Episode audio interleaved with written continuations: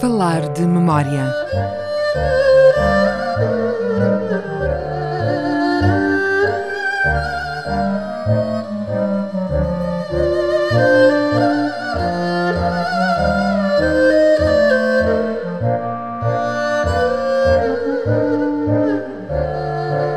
Viva, sejam bem-vindos falar de memória, sempre com João Guedes. O meu nome é Hugo Pinto. Estamos na semana em que passam 30 anos desde o massacre de Tiananmen, em Pequim. Foi a sangrenta repressão do movimento pró-democracia que teve ecos também aqui em Macau e em Hong Kong, onde há 30 anos se viveu intensamente a esperança e depois a desilusão. De lá para cá têm sido incomensuráveis, no entanto, os esforços do regime chinês para abafar o que aconteceu, não apenas branquear, mas completamente apagar da memória coletiva os trágicos acontecimentos que mudaram a China e abalaram o mundo. É um esquecimento forçado que vale a pena combater, João. Sim, porque lá está isto. Eu começaria com um provérbio: a história poderá não se repetir, mas quem não souber história, com certeza que se arrisca a repeti-la. E a verdade é essa.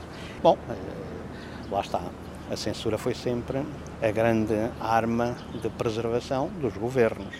Mas eh, a censura depois eh, provoca não só o refluxo da maré, e, portanto, vá, em última análise, portanto, a vitória da anarquia sobre a ordem, com custos sempre muito grandes. Portanto, apagar a memória, creio que não vale a pena.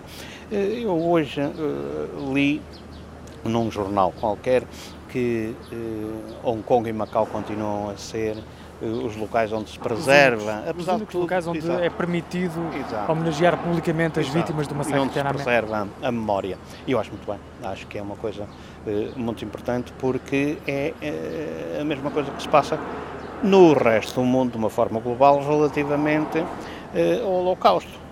O Holocausto foi uma coisa terrível, com todos os problemas que vieram, etc, etc, etc, etc.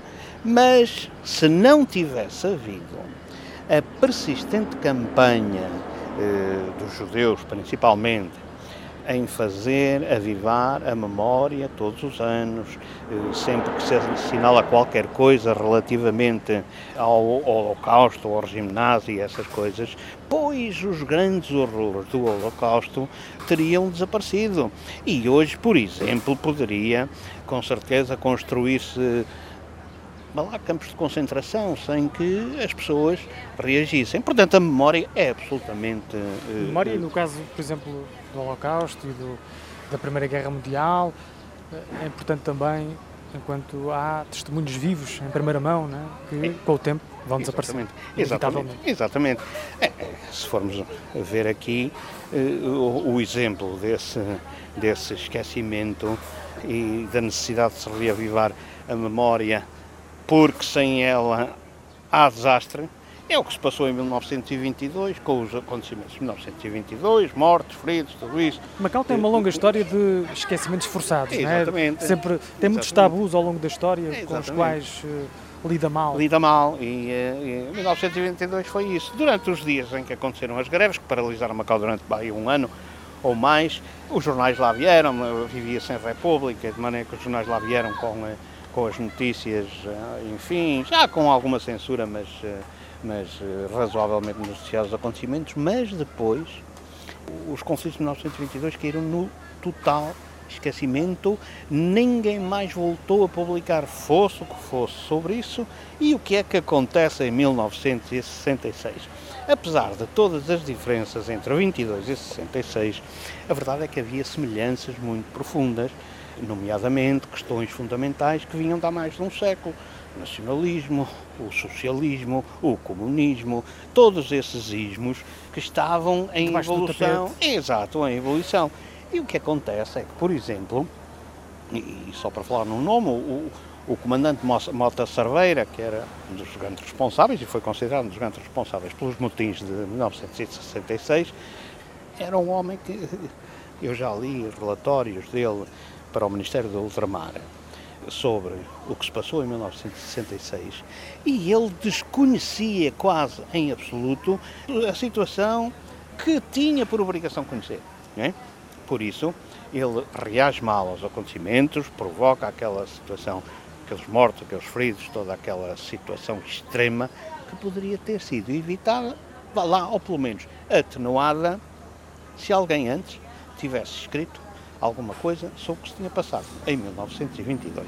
Em 1966 voltou a repetir-se a mesma quando, história. Por exemplo, quando chegaste a Macau, no início da década de 80, 1966 ainda era um tema tabu. Um tema completamente tabu. Eu lembro-me de ter feito uma reportagem, uma reportagem não, um artigo grande sobre a Revolução Cultural e ter entrevistado um ex-guarda vermelho. Bem, era um, um rapaz que já estava perfeitamente integrado na sociedade, tinham-lhe passado aqueles arroubos revolucionários. revolucionários. Contou-me toda a história para eu publicar.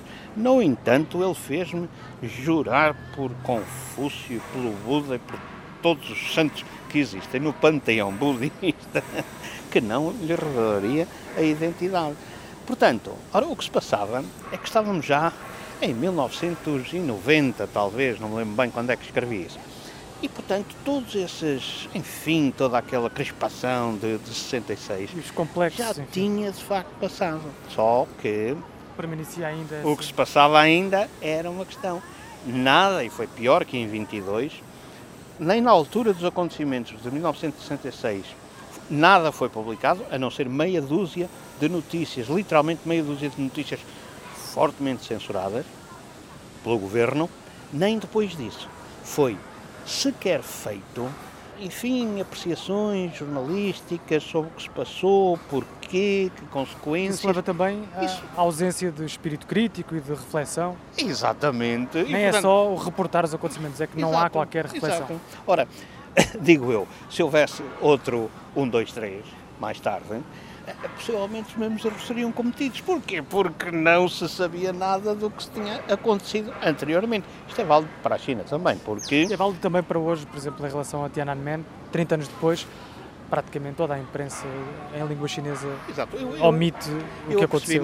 Eu apercebi-me aqui há uns anos da força, da intensidade da censura na China, quando fui uma visita qualquer a, a uma destas cidades próximas aqui de Macau, eh, e no meu quarto hotel tinha televisão e os canais eram todos eh, em chinês.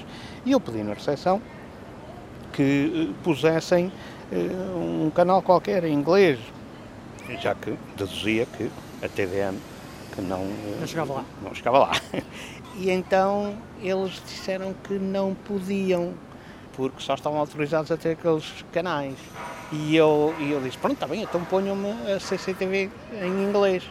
Eu disse, não, não podemos pôr a CCTV em inglês, porque a CCTV em inglês também não pode ser, não está autorizada. Portanto, a própria CCTV, que é uma televisão, como se sabe, feita Estatal. para estrangeiros, mesmo essa não era autorizada na China. Porquê? Porque já continha alguns elementos que não estavam dentro do, Era só do para rígido quadro. Exatamente, ora, é exatamente Literalmente. isso, literalmente.